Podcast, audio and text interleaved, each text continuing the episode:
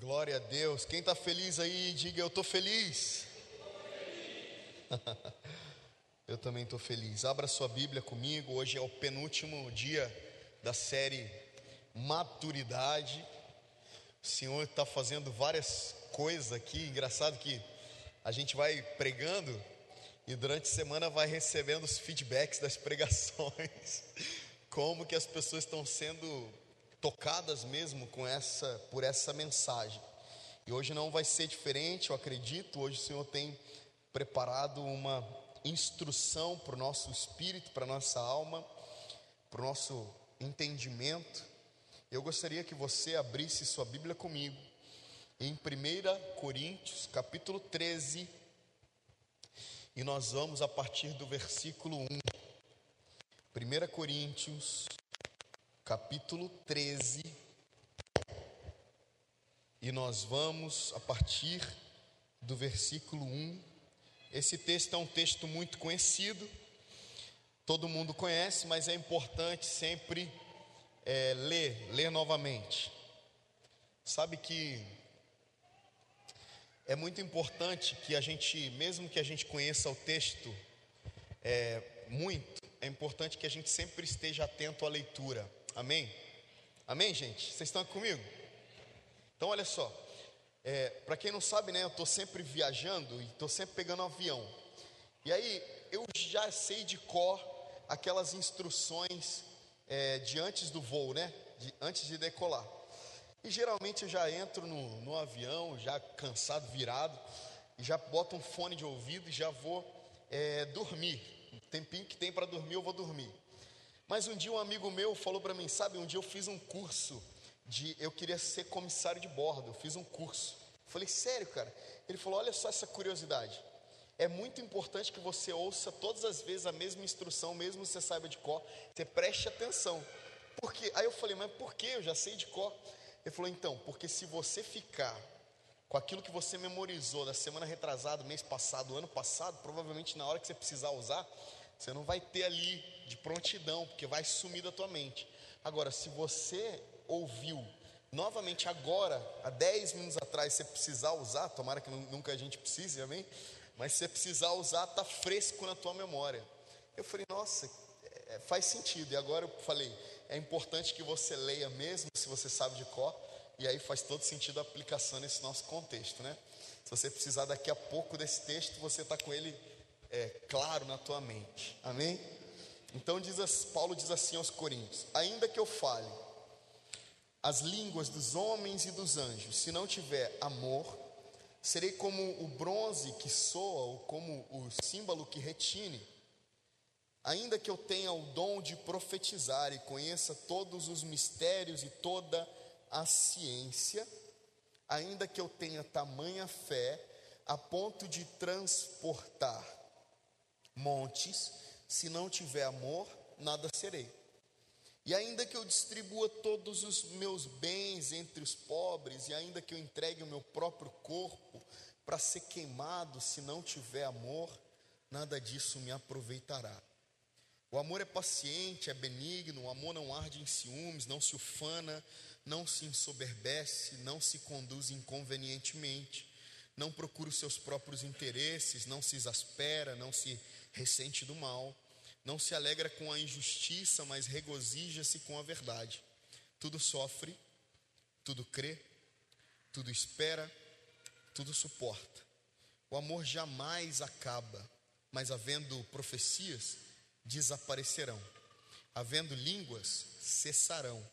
Havendo ciência, passará. Porque em parte conhecemos, em parte profetizamos. Quando, porém, vier o que é perfeito, então o que é em parte será aniquilado. Versículo 11: Quando eu era menino, falava como menino, sentia como menino, pensava como menino. Quando cheguei a ser homem, desistir das coisas próprias de menino, porque agora vemos como um espelho obscuramente, então veremos face a face. Agora conheço em parte, então conhecerei como também sou conhecido. Agora, pois, permanecem a fé, a esperança e o amor, esses três. Porém, o maior desses é o amor. Paulo aos Coríntios aqui, ele está fundamentando algo muito importante nesse capítulo 13, por quê? Presta bem atenção aqui em mim. No capítulo 12, ele vai classificar os dons do Espírito. Ele vai classificar a diversidade dos dons. Então, no capítulo 12, ele vai explicar, vai nomear e vai explicar também é, a instrumentalidade dos dons a fim da edificação do corpo. No versículo, no capítulo 13, Paulo se preocupa em edificar os irmãos com a ciência, o entendimento de quais são os dons que estão à nossa disposição. E a partir disso, ele então começa a falar da importância da unidade no corpo, da importância de cada um se ver, e isso faz muito sentido com aquilo que eu falei semana passada sobre a, a instrumentalidade do um em favor do todo, porque ele é tudo em todos, opera em todos, por meio de todos. Paulo aos Efésios vai dizer isso, capítulo 4. Então faz muito sentido com aquilo que a gente falou semana passada, porque no capítulo 12 de 1 Coríntios, ele vai gastar tempo classificando os dons, falando quais são eles, e ele vai então dizer: olha, é importante que nós nos vejamos como um corpo, um corpo funcional. É, é importante que a gente, nos, é, a gente se veja com, é, como unânimes, como unidos, para que um edifique o outro dentro do corpo ele anima e ele exorta os coríntios a que todos os coríntios vão, vão buscar os dons para quê? Para edificação mútua. Mútua. E ele vai dizer no capítulo 12, versículo 12, o seguinte: Porque assim como um corpo tem muitos membros, e todos os membros, sendo muitos, constituem um só corpo, assim também com respeito a Cristo. Pois em um só Espírito Todos nós fomos batizados em um corpo, quer judeus, quer gregos, quer escravos, quer livres, livres, e a todos nós foi dado beber de um só espírito. Porque também um corpo, é, também o corpo não é um só membro, mas muitos. Se disser o pé, porque não sou mão, não sou do corpo, nem por isso deixa de ser do corpo. Se o ouvido disser, porque não sou olho, não sou do corpo, nem por isso deixa de, deixa de o ser. Se todo o corpo fosse olho, onde estaria o ouvido? Se todo ouvido fosse, é, se todo fosse ouvido, onde o olfato estaria então? Mas Deus dispôs os membros, colocando cada um deles no corpo como lhe aprove. Se todos, porém, fossem um só membro, onde estaria o corpo? Ou seja, ele está falando da subjetividade de cada um em favor do todo. É bem parecido com aquilo que a gente falou em Efésios capítulo 4, a partir do versículo 4, semana passada. Muito, muito parecido, muito semelhante. Só que dessa vez, ele está classificando os dons. Ele está dizendo: é necessário que você persiga com zelo todos os dons. Através dessa sua perseguição individual, na sua busca devocional, o Espírito Santo vai repartir os dons como lhe couber, de acordo com a sua presciência e vontade. Então, a nós, a, quanto a nós, irmãos, nós precisamos buscar os dons. Buscamos, é, precisamos buscar os dons não para que a gente possa é, ter superpoderes para demonstrar, mas que a gente possa buscar os dons para que a gente possa edificar o corpo. O que é edificar? Se não construir edifício. O que é edificar se não levantar um prédio? Que quem olha não fala, olha que tijolo lindo. Quem olha de longe não vai dizer que tijolo lindo, vai dizer que edificação linda, que edifício lindo. Porque o tijolo serviu como um instrumento para que o prédio fosse levantado, fosse edificado. Então, de maneira que os dons, eles são ferramentas para que você possa então se tornar invisível na edificação do corpo. Alguém está me entendendo aqui? Então é necessário que você entenda que é importante que você continue buscando os dons com zelo, com afinco, com dedicação, porque então você vai ter como contribuir para o corpo. Então é isso que Paulo está falando. E ele entra no versículo 3, do capítulo 13, e muitos de nós achamos que ele mudou de assunto, porque o capítulo 13 começa poético, né? Parece que Paulo estava mais inspirado do que quando ele disse sobre o capítulo 12, quando ele falou o capítulo 12. Mas os capítulos são separados para nós entendermos. Porém, Paulo está escrevendo um texto só, escrevendo uma mensagem só. Então, no capítulo 12, ele vai classificar os dons. Ele vai também dizer a importância da instrumentalidade dos dons para que a gente possa edificar o corpo. Ele fala sobre a importância do, dos membros desse corpo em favor do corpo. Né? Muitas vezes eu paro, a gente para nessa reflexão enquanto liderança aqui dessa casa. A gente se reúne e a gente fala, nossa, a gente queria fazer tanta coisa, mas o problema é a solução. O problema é que a gente precisa do todo. E a solução é que a gente só vai conseguir fazer o que sonhamos com todo, com todos. Então Paulo parece que está mudando de assunto no, no, capítulo 13. Parece que ele não está falando mais sobre a instrumentalidade dos dons no serviço, na edificação. Mas ele está falando. Ele está falando sobre a motivação do uso dos dons. Ele está falando sobre o que de mais íntimo existe dentro de um indivíduo enquanto esse edifica o corpo. Então você sabe, ou você pode saber, que eu prego muito bem, que eu exponho as escrituras muito bem, que eu tenho Bíblia, teologia, até tenho favor, unção, dom da persuasão, dom natural da persuasão. Você fala, nossa, que, que oratória linda. Enfim, pode achar o que você quiser. Mas o que você não, o que você raramente vê, é a intenção do meu coração enquanto eu edifico o corpo. E assim se dá em alguém que toca, alguém que canta, alguém que ora, alguém que faz anúncios aqui em cima, alguém que serve de qualquer outra forma, alguém que evangeliza lá fora ou profetiza aqui dentro, alguém que é, planta uma igreja naquela cidade, ou alguém que ensina para as crianças a palavra de Deus enquanto nós estamos aqui cultuando. É raro a gente conseguir compreender a intenção do coração. É a intenção do coração. A gente pode até talvez deduzir a motivação. Porque motivação é um motivo para agir, basicamente. Então, se a pessoa já expressa qual que é o motivo dela para agir, por exemplo, muito comum isso acontecer nas igrejas lá fora, aqui dentro não. Que eu quero falar, hoje eu não estou de, de escala, então não vou na igreja, estou livre. Não vou na igreja porque eu não estou de escala. Então, por causa da, do, da ação, você descobre o motivo. Ah, então quer dizer que o motivo pelo qual você está fazendo isso aqui, enquanto você está aqui, não é bom. Então você pode até tentar deduzir o motivo, a motivação do coração, mas a intenção só o Senhor. Só o Senhor.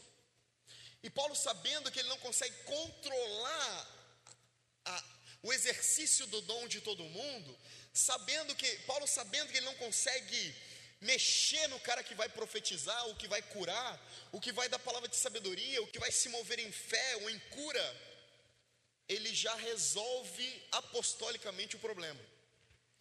Ele resolve dizendo o seguinte: olha, ainda que você possa pegar esse dom, um dos dons do capítulo 12, como de línguas, e falar a língua dos anjos e dos homens. Se você tiver o dom de línguas, de interpretação de línguas, de palavra de sabedoria, se você não tiver o amor, de nada valerá. Então ele está tirando qualquer desculpa do meio dos coríntios, daquela igreja, que estava se preparando para uma edificação de dentro para fora. Porque é interessante que, eu, eu acho lindo isso que está acontecendo aqui. Paulo dedica três capítulos do, de, da sua primeira carta aos Coríntios para manifestar a edificação de dentro para fora. Primeiro, no capítulo 12, ele vai dizer: você precisa entender quais são os dons. Depois de você ter entendido quais são os dons, então você tem um parâmetro de quais dons perseguir, então. E depois, ou enquanto você persegue esses dons, você precisa entender que esses dons não são seus, são do Espírito Santo. Você é um mordomo desses dons. E você precisa entender também que a mão não é mais importante do que o pé. Semana passada eu disse isso aqui que minha mão direita está livre aqui, enquanto minha mão esquerda está pegando o microfone, mas ela está trabalhando de alguma maneira indireta para que todo o meu corpo funcione, para que eu fale isso para vocês. Alguém está comigo? Então ele vai dizendo: é importante você entender que quando você tiver o dom, quando o Espírito Santo decidir compartilhar com você qual seja o dom, use isso como a mão funciona para o corpo. Não use isso longe do corpo. Porque, como o próprio Paulo disse, sendo mão a mão, ele não pode dizer eu não estou no corpo, eu não faço parte do corpo. Porque a única vez que eu vi uma mão solta do corpo funcionando foi na família Adams. é ou não é? Porque não existe, só existe uma mão funcional dentro do corpo, inserido no corpo. Quem lembra de Jesus falando em João capítulo 15, se eu não me engano, a respeito da videira, a respeito de estar inserido na videira, e aquele que não está na videira é cortado e lançado para o fogo, de nada serve. Quem lembra de Jesus falando sobre nós sermos o sal?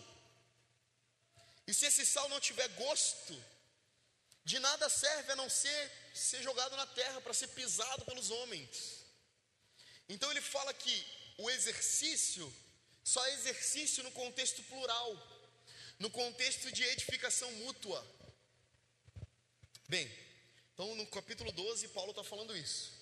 No capítulo 13, Paulo está falando: você pode, vai chegar uma hora que você vai começar a usar esses dons para edificar aqui, para edificar lá fora, você vai começar a usar o dom que você recebeu. Quando você estiver usando o dom que você recebeu, não se esqueça: sem amor, esse dom não vale de nada. Alguém está entendendo o que eu estou dizendo? Sem amor, esse dom, por melhor ou mais impressionante que seja, não vai ter fundamento, é, é, não vai ter é, é eficácia para o corpo. Porque Deus, sendo Deus, observa o coração. E observando o coração, valida ou reprova sempre o coração. A gente é que é bobo e aplaude voz bonita, aplaude pregação bonita, aplaude uma dança, um teatro, seja lá qual for, bonito. A gente que é bobo e se impressiona com é, o exercício do dom e não o coração do dom. Com isso, eu não quero dizer que a gente vire agora aqueles inspetores da intenção. Com isso, eu não quero, Redil, que você vire um inspetor da intenção. Qualquer um que subir agora, você falando, hum, mas e o coração? É, mas e a intenção de você estar tá fazendo? Bonito, mas e a intenção? Não, óbvio que não. A gente quer que quando a adoração começar, você adore Jesus, não fique avaliando o ministro de louvor. Mas, e se você usar isso para você mesmo? E se eu usar esse parâmetro para mim mesmo? Porque uma pergunta resolve todos os problemas. Uma pergunta resolve todos os problemas.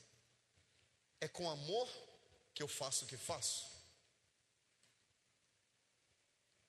É com amor que eu sirvo a Deus?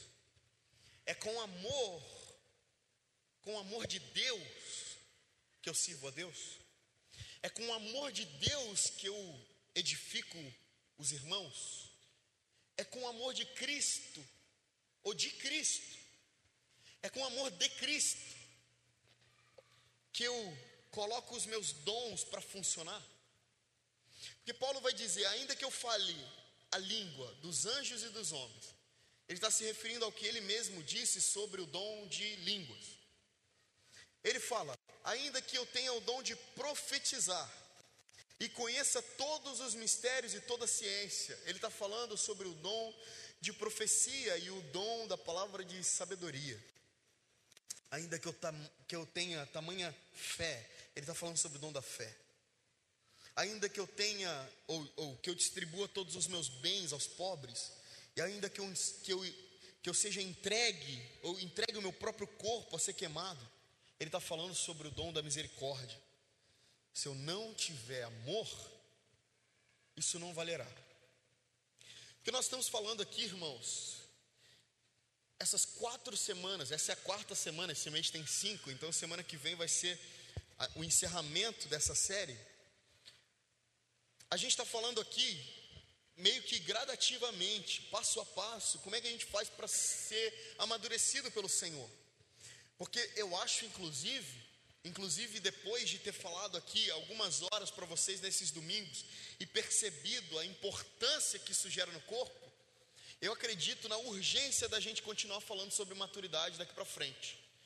Acredito na urgência de nós continuarmos falando, abordando esse assunto nos nossos GDs, nos nossos grupinhos de depois do culto. Por quê? Porque a gente, novamente digo, nós nos impressionamos com aquilo que brilha, mas nem tudo que brilha é genuíno. Nem tudo que brilha, brilha para glorificar a Cristo. Nem todo brilho é um brilho que revela Cristo. Então as pessoas continuam funcionando. Você olha aí para fora, para a internet. Todo, todo dia sai uma música linda nova. Todo dia sai, ou é, é revelado um ministro de louvor, um pregador novo. Todo dia. Mas nós precisamos compreender que Deus não se impressiona com a qualidade, no sentido estético, do nosso dom, do nosso talento, da maneira como exercemos aquilo que dizemos que nascemos para fazer. Deus não se impressiona com isso. E se Deus não se impressiona com isso, precisamos ser uma igreja que também não se impressiona com isso. Precisamos ser uma igreja que não se impressiona com isso. Precisamos reconhecer o genuíno, amém? Precisamos reconhecer o genuíno. Eu estou falando isso há anos aqui em cima. Vai chegar gente muito boa aqui para ministrar, pregar, fazer, exercer seu, seu ministério. Vai chegar gente que sabe muito mais. Mas qual que é a, a paz no, do meu coração? O que vai manter a paz no meu coração? Porque isso aqui não é uma disputa não é a mão contra o pé, não é o ouvido contra o nariz, de maneira alguma. Eu não tenho nenhum medo de perder o posto, de maneira nenhuma, muito pelo contrário, eu quero, eu quero colocar a gente na frente para voar mesmo. Mas qual continua sendo o parâmetro para que nós bebamos ou comamos de algo que flui daqui de cima? Se isso é genuíno, se isso é verdadeiro, se isso é puro, se isso é santo, se isso vem do Senhor, se isso tem a intenção de Cristo, se isso que está sendo feito tem o mesmo sentimento de Cristo Jesus, que é o de se esvaziar para servir.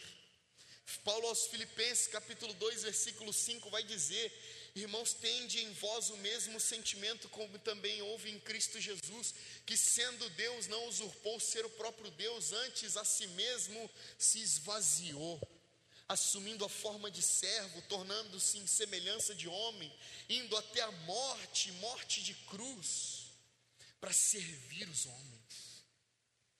Se o que fazemos é para que sejamos servidos, se eu prego uma mensagem para que depois eu receba aplausos e feedbacks, eu fiz o que fiz aqui durante 40, 50 minutos, como Paulo disse, você então será como um símbolo que retine, como o símbolo que retine o bronze que soa, como o sino que faz barulho, dan, dan, dan, barulho, barulho, sem, a, sem manifestar uma mensagem, sem uma identidade, sem uma genuinidade, originalidade.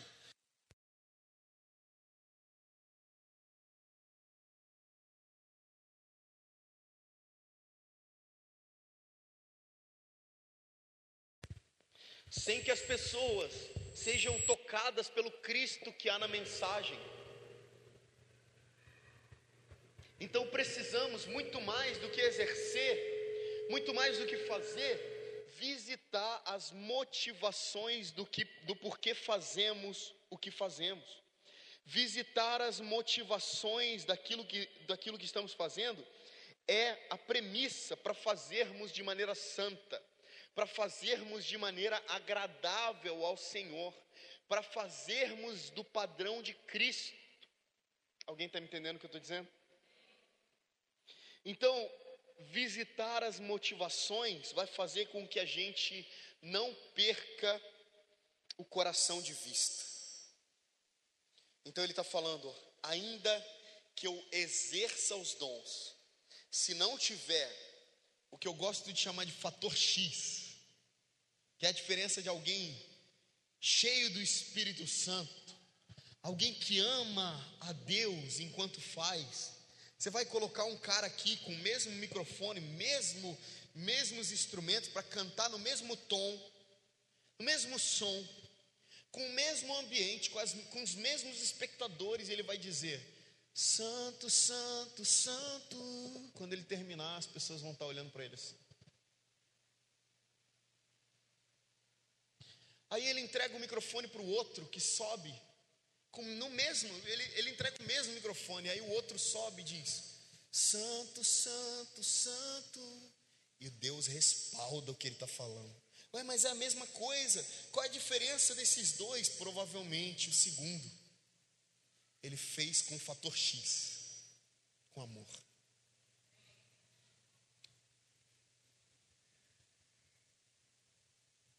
Vamos entender. A partir do versículo 7, aliás, a partir do versículo 4, vamos entender qual que é o padrão do uso dos dons. Isso fala sobre você e só sobre você, amém? Não pense em outra pessoa, a não ser sobre você mesmo. O amor é paciente, é benigno, o amor não arde em ciúmes, não se ufana, não se ensoberbece, não, não se conduz inconvenientemente, não procura os seus próprios interesses, não se exaspera, não se ressente do mal, não se alegra com a injustiça, mas regozija-se com a verdade. Tudo sofre, tudo crê, tudo espera e tudo suporta. Paulo vai, a gente vai voltar para o capítulo 13, mas Paulo vai para o capítulo 14, falando sobre a diferença entre dois dons: o dom de línguas e o dom de profecia. Ele pega esses dois dons para exemplificar um princípio muito importante que ele vai dizer aqui. Ele vai falar assim: olha, o que, qual que é o superior? Qual que é o dom superior enquanto comunidade. E ele vai classificar o dom de profecia superior ao dom de línguas. Por, por um único motivo, na minha opinião, ele não está dizendo que o dom de profecia é mais importante que o dom de línguas. Na minha opinião, ele está falando que o dom de profecia é superior no que diz respeito à edificação mútua. Por quê? Por um único motivo e simples: aquele que ora em línguas edifica-se a si mesmo. Aquele que profetiza, edifica o corpo. Só que no versículo 3, se eu não me engano, acho que Mateus até pode me ajudar, no versículo 3 do capítulo 14, ele vai colocar um, um princípio aqui, esse mesmo. Ele vai colocar um princípio aqui muito importante para a nossa compreensão. Se vocês quiserem desligar essa luz ali, que acho que vai ficar melhor para ler. Olha só ele vai colocar um princípio muito importante sobre o que estamos falando a respeito de motivação, a respeito do uso dos dons. Olha só o que ele está dizendo. Mas o que profetiza fala aos homens, edificando, exortando e consolando. Ele disse antes que o que ora em línguas edifica-se a si mesmo. Aí no versículo 3 ele vai dizer: Mas o que profetiza deve fazer isso, edificando, exortando e consolando. Qual que é o X da questão aqui? Eu não sei se vocês conseguiram pegar ainda. Mas para mim, a glória desse versículo, e graças a Deus que o Espírito Santo inspira Paulo a escrever o versículo 3, que ele vai dizer: não é a profecia que faz isso, não é a profecia que exorta, edifica e consola, é o que profetiza. O que profetiza precisa pegar o dom da profecia e carregá-la de amor, para que essa mensagem possa edificar, exortar e consolar. O que profetiza não pode simplesmente querer falar o que Deus está falando.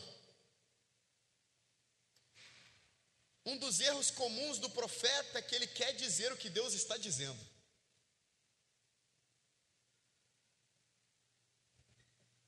Que erro tem nisso? Dizer o que Deus está falando? Esse não é o coração da profecia? Não. Então qual é o coração da profecia se não é dizer o que Deus está dizendo? O coração da profecia é dizer o que Deus está sentindo. O coração da profecia é dizer o que Deus está pensando. Coração da profecia é dizer o gemido de Deus em favor daqueles que Ele quer libertar, amar, salvar, resgatar. Então eu vejo um Deus, isso não estava no, no, no, script, mas eu sinto o Espírito Santo me levando para esse lugar e, e eu estou sendo tocado pelo Espírito Santo enquanto eu, disse, eu digo isso. Eu vejo um Deus cuidadosamente pegando Ezequiel e dizendo: Ezequiel, eu quero que você fale uma coisa para Israel eu quero que você fale para eles que eles são um exército, só que morto, seco.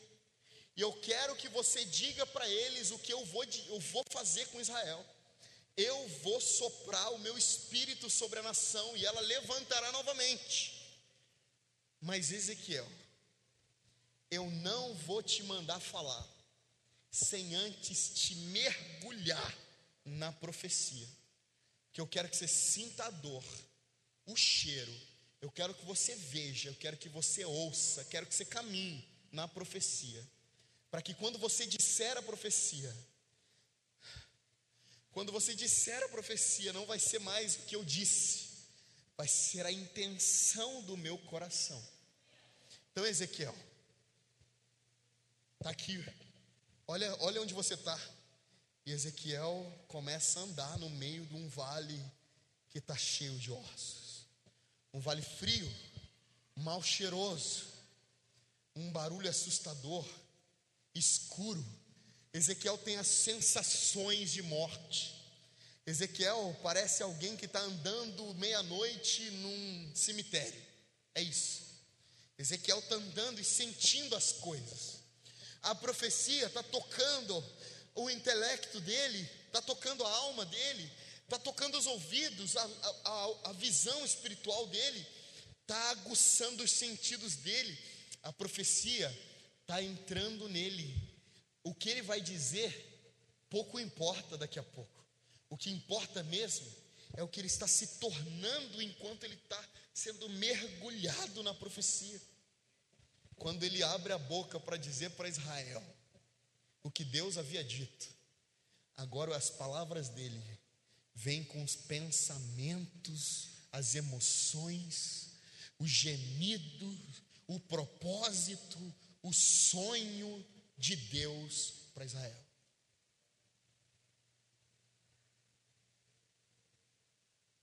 Se você não for submetido ao que de dentro de Jesus está sendo formado dentro de você, é o que diz Jesus está sendo formado dentro de você, provavelmente você não vai ter mais o temor de falar no nome dele. E aí o que acontece com frequência é a gente pegando o microfone e fazendo, ligando o piloto automático e dizendo: Eu sei fazer isso aqui. Eu estou fazendo isso há 10, 15, 20, 30 anos. Eu consigo fazer isso aqui.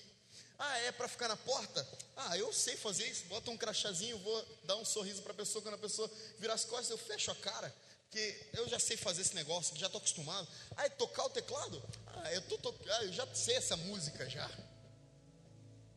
Esse pensamento, essa motivação que não temos, não queremos ter, é ladrão de unção, é ladrão de glória de Deus, é ladrão de sermos, de, daquela surpresa de Deus, porque alguém que não está esperando nada, não vai ter nada de Deus. Alguém que não está esperando nada de Deus, não vai ter nada de Deus. Alguém que já sabe o que fazer sozinho, não vai ter Deus fazendo junto. Muito simples. E eu tenho para mim que o amadurecimento do corpo, ele vem de forma contrária ao que nós estamos nos tornando socialmente. Como assim? Quando éramos pequenininhos, sentíamos, nos alegrávamos. Quando gostávamos, ríamos. Quando ficávamos tristes, chorávamos. Eu tenho filho pequeno, eu sei que é isso. Eles não escondem absolutamente nada. Eles são o que são. Eles têm as, a, a, a, as emoções na flor da pele. Só que com o tempo, esse menino que está crescendo, ele está envelhecendo. As emoções estão se embotando. Então ele já não chora mais quando está emocionado. Então ele já não dá gargalhada quando acha engraçado mais. Agora ele acha que para ele, ele mostrar maturidade, ele precisa não mais carregar o coração daquilo que ele está sentindo. Alguém está entendendo o que eu estou dizendo? Só que eu tenho uma péssima notícia para essas pessoas. Você não está amadurecendo, você está envelhecendo.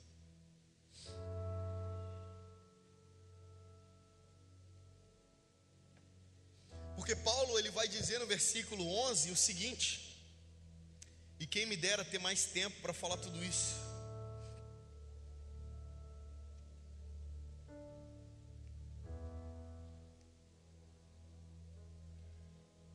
Ele fala: quando eu era menino, eu falava como menino, pensava como menino. Quando cheguei a ser homem, desisti das coisas próprias de menino. Óbvio que Paulo está falando aqui sobre a gradativa revelação do Senhor, que vai formando o menino em homem que vai formando o tecnon em ruiós, o filho imaturo em filho maduro. É óbvio que ele está falando isso, porque se a gente não compreender esse texto a essa luz, a gente acha que ele está mudando o contexto, está falando outra coisa. Mas ele está falando a mesma coisa. Ele está falando, versículo 8: o amor jamais acaba. Esse, isso que nós precisamos ter, que Deus está falando com a gente hoje, jamais acabará. É o que teremos quando tudo, quando tudo isso aqui acabar. Quer compreender o que é eterno e momentâneo? O momentâneo acabará quando isso tudo aqui acabar. Agora o eterno continuará depois da volta de Jesus. Aquilo que é eterno continuará. Então ele está falando: o amor jamais acaba, mas, havendo profecia, essa profecia vai ser falada agora e daqui a pouco não vai ser falada mais. As línguas de edificação, você vai falar agora, daqui a pouco não fala mais. É passageiro passageiro. É basicamente assim, guardadas as devidas proporções. Hoje eu tenho esse, eu, antigamente eu tinha um violão, e esse violão servia para tocar as músicas daquele tempo. Infelizmente, aquele violão ficou ruim. Eu comprei outro violão, outro instrumento. Continuei tocando as minhas músicas, compondo músicas.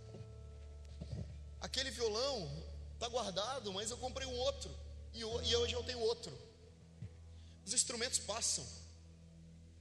Mas aquilo que sai de dentro de mim para gerar música no instrumento permanece.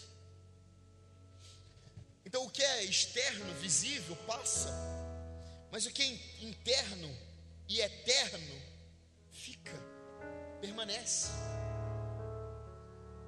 Então, o que Paulo está falando aqui pouco importa qual que é o instrumento da sua edificação. Deus está tirando qualquer expectativa em teatro, em show, do nosso coração, em apresentação, porque, como Jesus tinha dito no Sermão do Monte, são os fariseus que gostam dessas coisas, a gente não, a gente não gosta disso, a gente gosta do que é de dentro, do que vem do, de dentro e do que vem do céu. A gente gosta daquilo que é genuíno, ou a gente deveria gostar daquilo que é genuíno. A gente deveria gostar daquilo que é eterno. A gente deveria gostar mais do que não passa, do que aquilo que passa. Então o instrumento passa, a ciência passa, a língua passa, a profecia passa. Como Paulo já havia dito, ainda que eu entregue o meu corpo, o meu corpo para ser queimado, ou seja, até eu passo. Gente passa, pessoas passam, pessoas estão aqui fluindo, e você fala, essa pessoa é fundamental, e daqui a pouco essa pessoa não está mais aqui. Aí você fala, é, não era fundamental? Passou. Daqui a pouco chega, chega alguém e, e, você vira fã dessa pessoa e fala, eu não vi sem essa pessoa, olha, não sei o que seria da Redil se não tivesse essa pessoa. Daqui a pouco passa. Passa. Mas o que não passa é a força motriz que leva a gente a avançar. Amigos, Abraão passou, Moisés passou, Paulo passou, Isaías, Jeremias, os discípulos passaram, morreram. Mas a mensagem de amor que continua trazendo os perdidos no altar do Senhor, continua. Isso não, isso não te impressiona? Não impressiona o fato de que os pregadores passaram, mas a mensagem não? A palavra já havia dito ainda que posso, posso passar céu e terra, céu e terra passarão, passarão, mas a palavra de Deus diz que a minha, ou, ou seja, a palavra de Deus não passará, ela produz frutos eternos. Então, gente, ouvi uma frase uma vez que me marcou. Deus te ama muito, Ele te ama de verdade, te ama com amor eterno, mas te amando muito, Ele não tem problema de te reposicionar. Se você está sendo um empecilho, Ele simplesmente te reposiciona. Porque o Deus que levantou Saul removeu Saul. O Deus que levantou Davi trouxe Salomão para o seu trono. Ou seja, os homens passam, as, as políticas passam, os governos terrenos passam, mas Deus está olhando. Sabe, eu ouvi outra palavra, outra frase que me marcou uma vez. A gente vê coisas destacadas, a gente vê coisas que não se conectam, parece que nada faz sentido.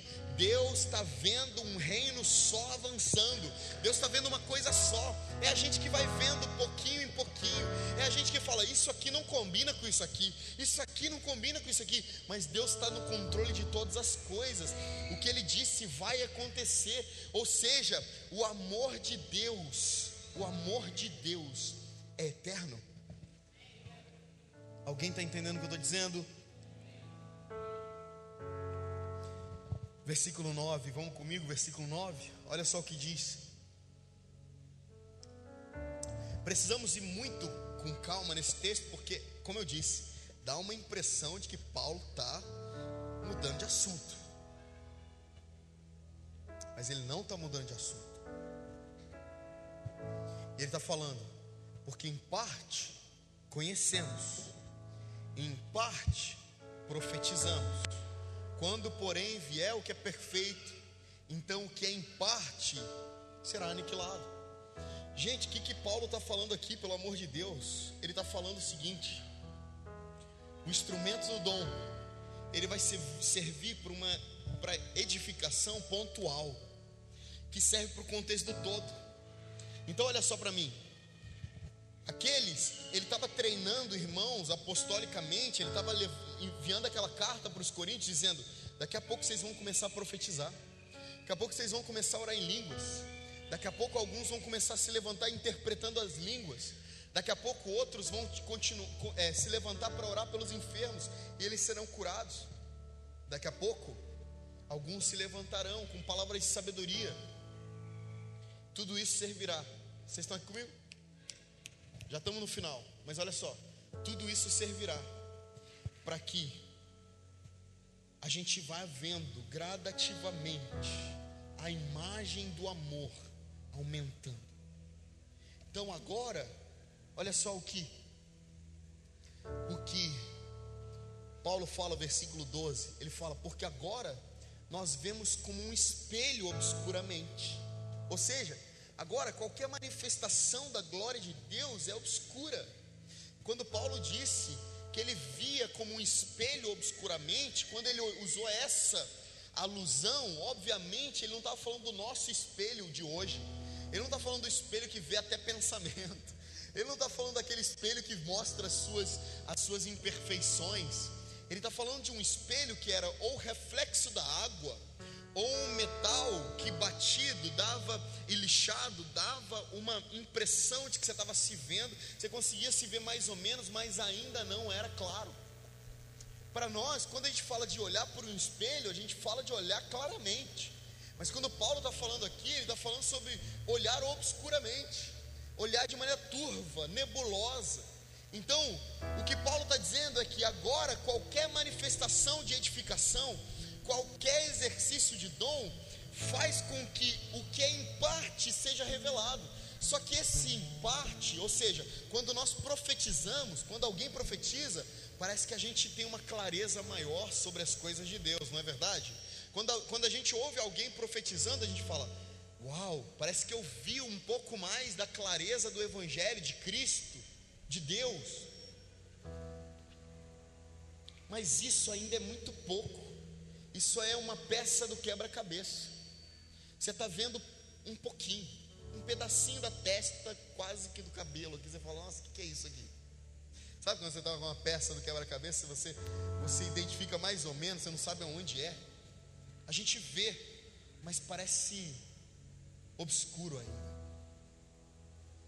Só que eu diria que a gente não deve desprezar o obscuro, porque o, o obscuro o turvo, o nebuloso, vai se juntar com tudo aquilo turvo e nebuloso que a gente já recebeu e está formando gradativamente uma imagem clara para nós.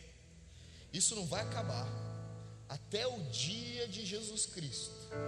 A gente, a partir da nossa, do nosso exercício, a partir daquilo que nascemos para fazer, quando estivermos fazendo, vamos estar revelando Cristo, o amor. Ah, porque o amor não é um sentimento, diga-se de passagem. O amor que Paulo está dizendo aqui não é um sentimento. O amor é uma pessoa. O amor é Cristo. Ainda que eu fale a língua dos, dos anjos e dos homens, se eu não tiver Jesus, de nada valerá. Porque se existe um padrão a ser seguido, como devemos amar as pessoas, esse padrão é Cristo. Então, ainda que eu profetize, se eu não tiver Cristo como meu modelo, a minha referência, aquilo que eu olho para ser parecido, se eu não tiver aquilo que eu já peguei do Cristo, mesmo que obscuro, aquilo que eu já recebi, se eu não tiver isso, eu vou estar fluindo na minha própria intelectualidade, na minha própria inteligência humana. Agora, se eu pegar aquilo que eu já vi de Jesus e usar isso que eu já vi de Jesus, mesmo que em parte, para derramar isso no corpo, eu vou estar fazendo um bom serviço. Alguém, tá, alguém pode dizer um amém aqui? Se eu pegar o que eu já conheço do Cristo e derramar o que eu já conheço, eu não conheço muito, Mas o que eu conheço serve? Serve demais, brother. Pelo amor de Deus, serve muito. O que você já conhece do Cristo é o que aquilo é o que as pessoas precisam. O que você já conhece do Cristo é aquilo, exatamente aquilo que aquele que ainda não conhece precisa. O que você conhece do Cristo eu ainda não conheço, eu preciso muito. Você pode me dar? Alguém está me entendendo? Meu Deus. E ele vai dizer o seguinte: Cadê? Nove, nove, olha só. Porque em parte conhecemos, em parte profetizamos. Meus amigos, ele está falando exatamente isso que eu acabei de dizer eu já tenho uma parte. Então, qual que é a minha plataforma de autoridade para exercer a minha função? Aquilo que eu já conheço. Se eu não conheço nada, não posso falar nada. Se eu conheço algo, posso falar algo. Se eu conheço muito, posso falar muito. A medida, a medida de exercício da vocação e do ministério, do talento, do dom, seja lá do que for, é o conhecimento da pessoa de Cristo revelada.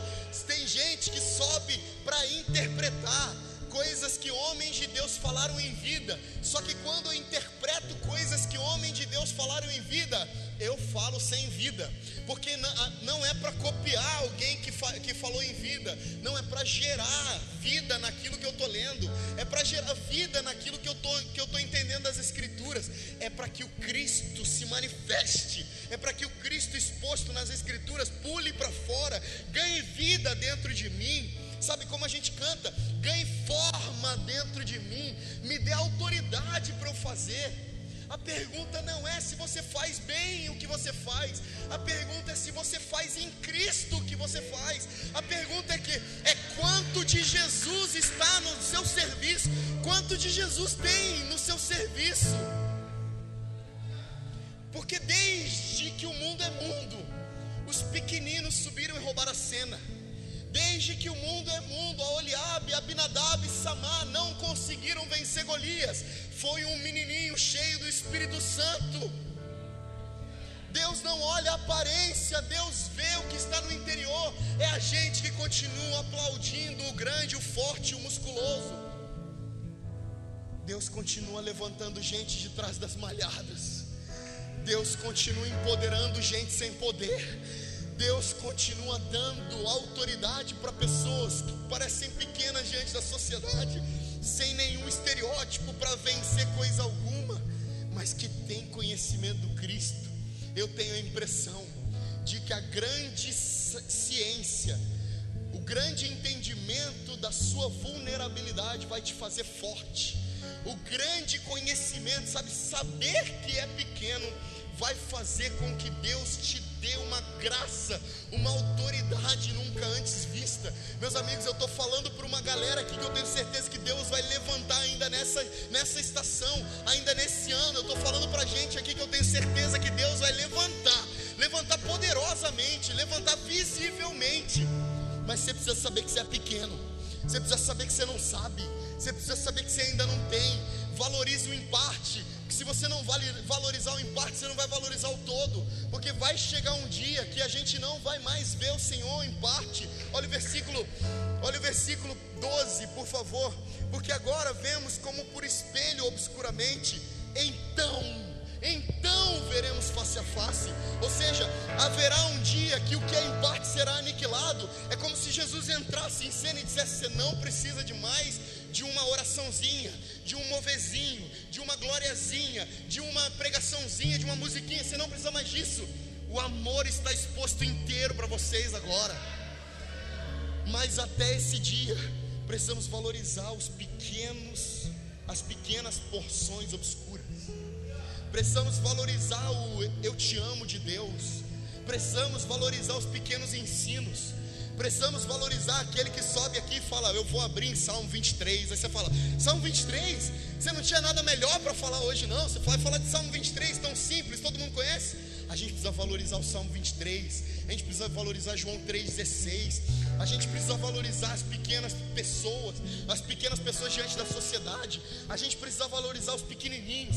A gente precisa dar atenção para os nossos filhos, porque às vezes os nossos filhos são boca profética de Deus. A gente nem está percebendo que a gente quer que o pastor Tom fale na nossa vida. E o nosso filho está falando lá na segunda-feira de manhã, tomando uma canequinha de leite com café e falando algo de Deus para mim.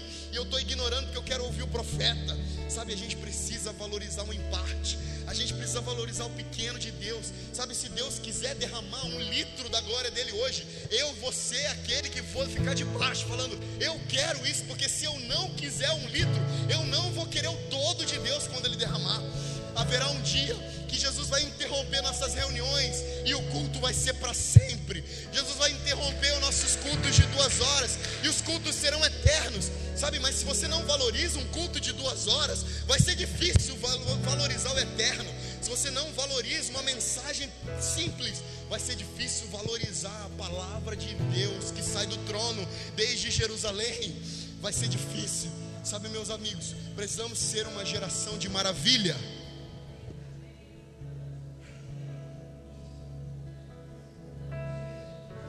Você ouviu o que eu disse? Precisamos ser uma geração de maravilha. Sabe o que é uma geração de maravilha? Sabe?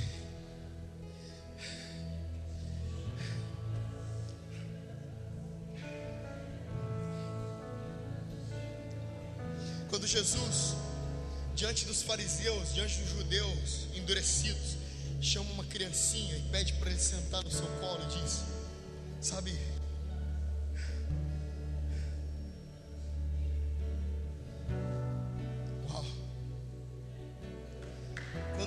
Chama a criancinha, fala: se você não for como essa criança, você não vai herdar o reino dos céus.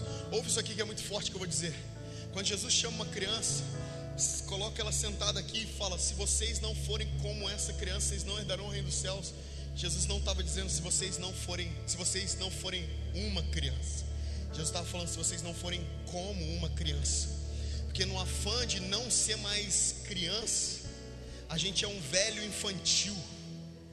A gente envelheceu, endureceu. O que Jesus estava falando é: ei, olha para essa criança e se emociona de novo.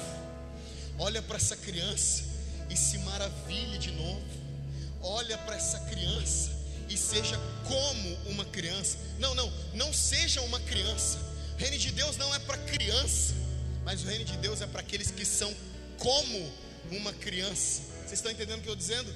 O reino de Deus não é para crianças infantis, levadas de um lado para o outro, por tudo que, tudo que fala na internet. O reino de Deus é para adulto, homem, homem, homem, mas homens como crianças que, que eu disse antes? Precisamos ser uma geração que se maravilha. Se tivesse uma criancinha sentada aqui e eu tirasse um carrinho daqueles de 50 centavos que você compra, ela ia se maravilhar. Se eu tirasse um pirulito de dois reais, ela se maravilharia. Se eu tirasse daqui um carrinho, ela se maravilharia. Se eu tirasse um ingresso para Disney com tudo pago, ela se maravilharia. Mas se depois de eu tirar o ingresso da Disney, tudo pago, em Orlando, olha que maravilha, viagem internacional.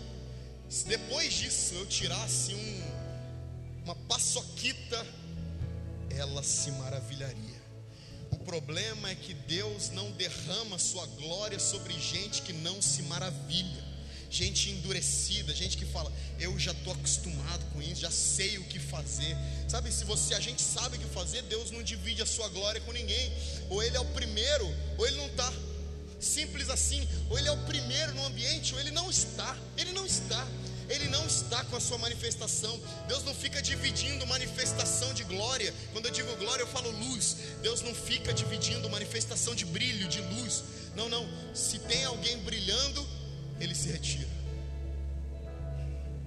Agora, se tem um povo dizendo: sem você, ó brilhante estrela da manhã, não seremos iluminados, vem aqui com a sua glória. Ele vem e ele iluminará a gente. O que ele espera daqueles que recebem dele, ele espera maravilha. A gente precisa falar mais uau. A gente precisa ficar mais boquiaberto com a glória de Deus. Eu tenho para mim que a gente confundiu maturidade com falta de expectativa. Então a gente tem mais expectativa de ficar em casa num domingo de, do que vir para cá participar da glória com os santos.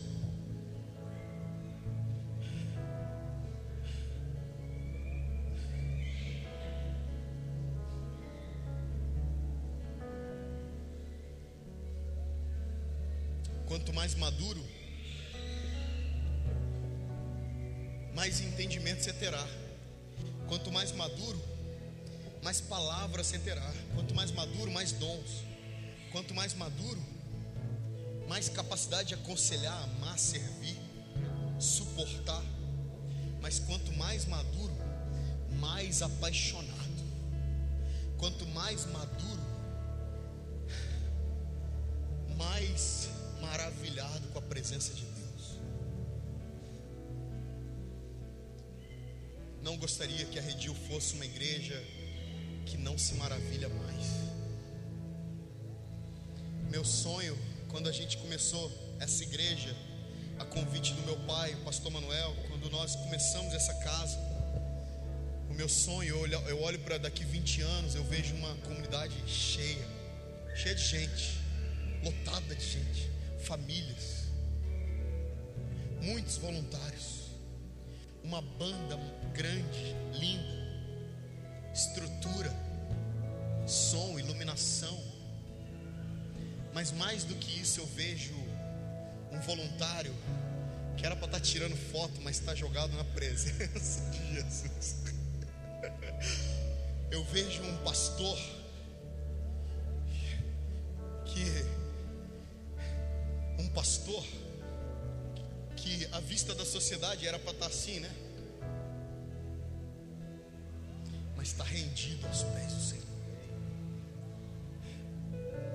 Vejo crianças aos pés do Senhor, maravilhadas.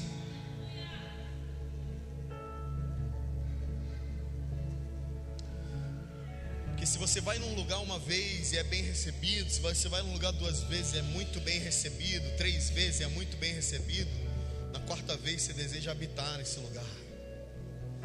Só que Deus tem visitado as nossas reuniões, não tem problema nenhum com visita. Deus tem que visitar a gente mesmo, mas o o problema que eu tenho é que ele está visitando, não quer morar. Porque não tem maravilha.